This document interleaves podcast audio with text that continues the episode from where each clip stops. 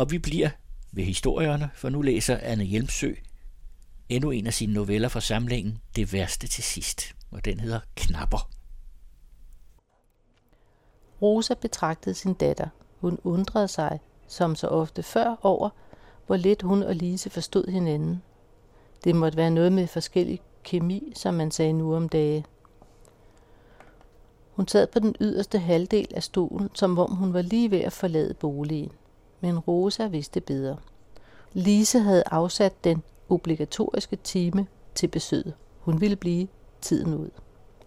Det er dejligt at se, hvor glad du er for at være her på Lyngården, mor. Hmm. Der er visse fordele. Ja, du er blevet så god til at køre med din rollator.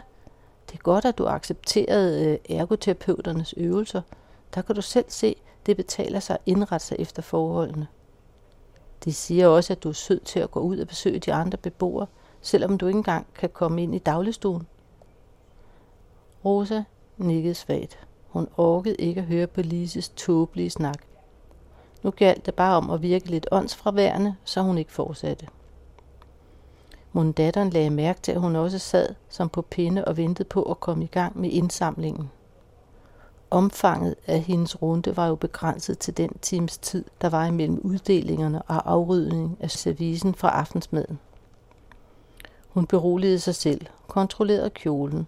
Jo, det var en af dem med de store lommer. Hun klappede sig på lommen. Den var flad selvfølgelig. Hun havde været meget omhyggelig med ikke at efterlade spor. Man kunne aldrig vide, hvornår en eller anden samlede vasketøj ind. Hun gennemgik navnene på dem, hun ville besøge i dag. Men det var svært at koncentrere sig, når datteren sad der og holdt øje med hende.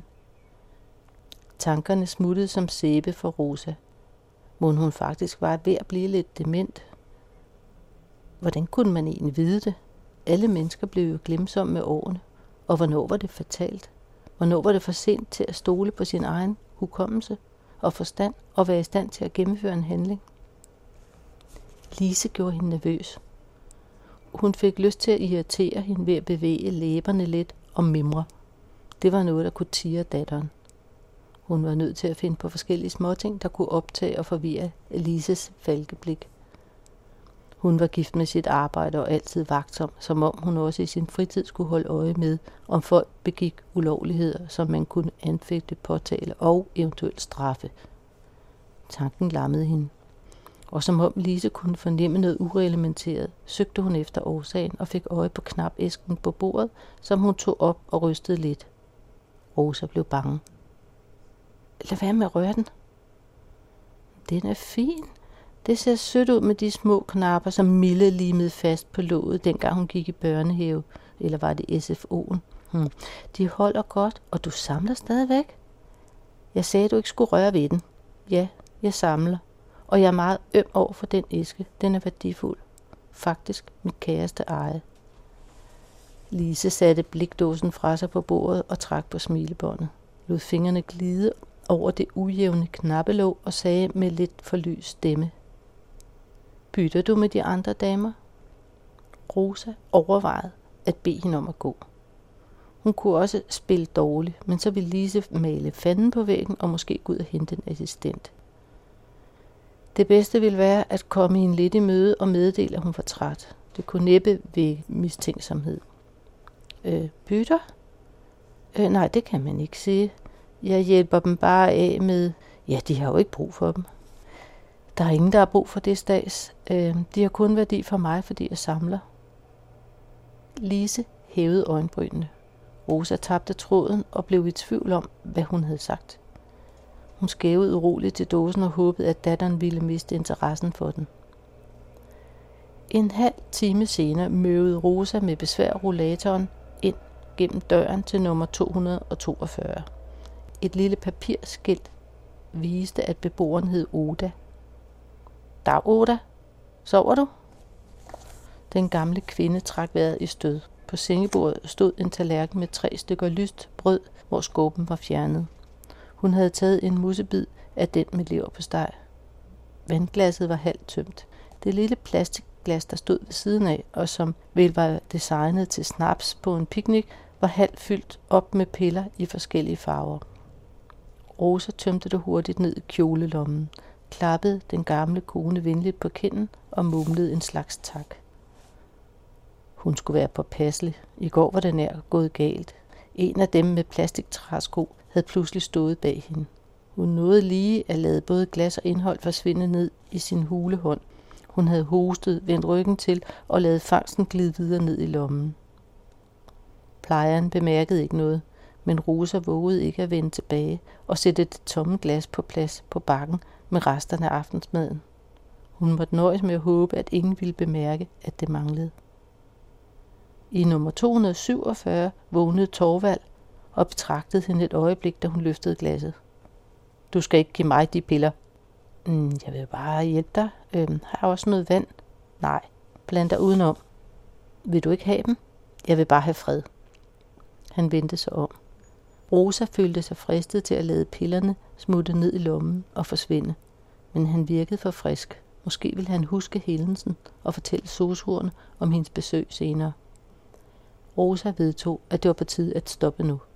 Det var bedre at skynde sig at tage det endelige skridt, før hun blev afsløret, og alt var tabt. Allerede da hun begyndte at arbejde med planen, havde hun besluttet, at det skulle ske en lørdag aften. Det var det mest sikre. Personale var altid underbemandet i weekenden, og for det meste var det vikarer og ufaglærte, der hastede rundt for at nå det hele. Desuden kunne hun være sikker på, at Lise ikke kom i weekenden. Da hun startede med at besøge de dårlige beboere, fik hendes liv pludselig mening. Der var noget at glæde sig til. Hun foretog sine små besøg næsten hver eftermiddag. Det blev bemærket af personalet og enkelte beboere, men det sjove var, at man accepterede, at hun tullede rundt og var lidt venlig over for de sengeliggende naboer. Der var så mange tosser i det store hus.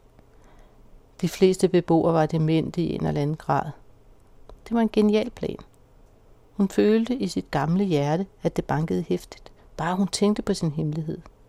Det var nærmest som om hun var ved at blive forelsket. Hver morgen glædede hun sig til, hun skulle begynde på sin runde. Timerne kunne ikke gå hurtigt nok. Forskellige forstyrrelser kunne genere hende, især Lises besøg. Hun var formentlig ligeglad med sin mor og godt tilfreds med, at hun endelig havde fået hende anbragt. Det fratog Lise hendes ansvar.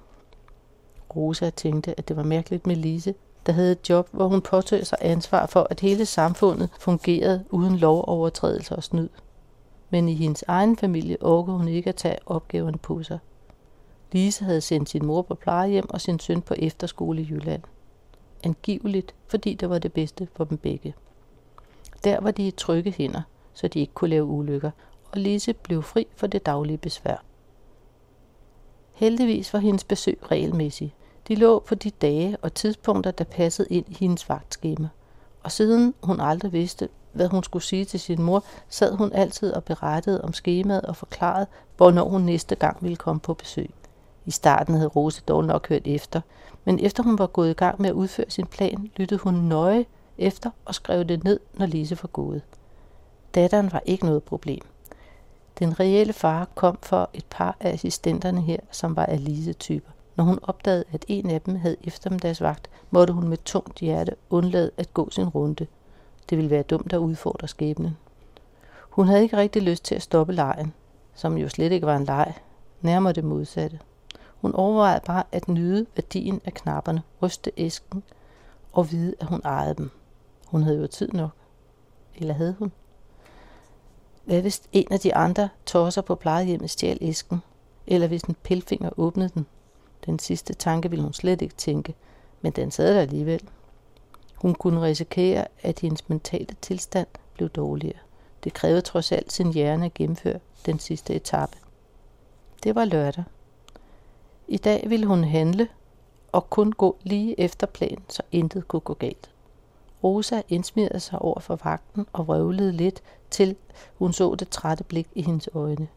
Så berettede hun tre gange om, at hun skulle hentes af familien søndag morgen til brunch. Vagten var inderligt ligeglad, men Rosa insisterede på, at det skulle skrives i rapporten, så hun kunne få fred til at sove længe og være klar til afhentningen senere på dagen. Hun tullede efter vagten og blev stående, til hun så, at det blev noteret. Hun var nødt til at indtage hele indholdet i knapæsken. Måske var halvdelen af tabletterne vitaminpiller. Hun kendte ikke forskel. Der var mange. Godt hun havde fået Lise til at tage den cola med sig.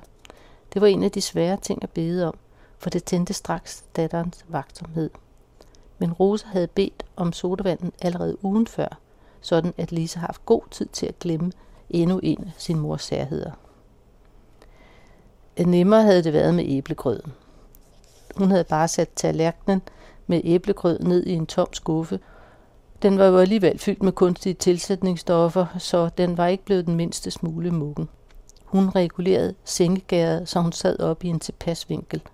Så tog hun en lille håndfuld piller, lagde den på tungen og fik hele skidtet til at glide ned med en skefuld æblegrød. Hun sank et par gange og skyllede blandingen ned med en slurk cola. Hun følte sig lettet, nærmest stolt. Det gik så fint, skefuld efter skefuld. Blød, grød, sød sodavand. Hun fik ikke engang kvalme, som hun havde forberedt sig på. Hun havde trænet i at kunne beherske brækfornemmelserne via de åndedrætsøvelser, som hun lærte, dengang hun var i kemobehandlinger. Rosa smilede og mindede sig selv om, at hun ikke måtte lægge sig ned. Ligger man sig, kan maven finde på at skvulpe over, så kaster man op, og alt er tabt. Det rigtige var at sidde halvt oprejst og bare lige så stille vente på at falde i søvn. Anne Hjelmsø læste knapper fra sin novellesamling Det værste til sidst.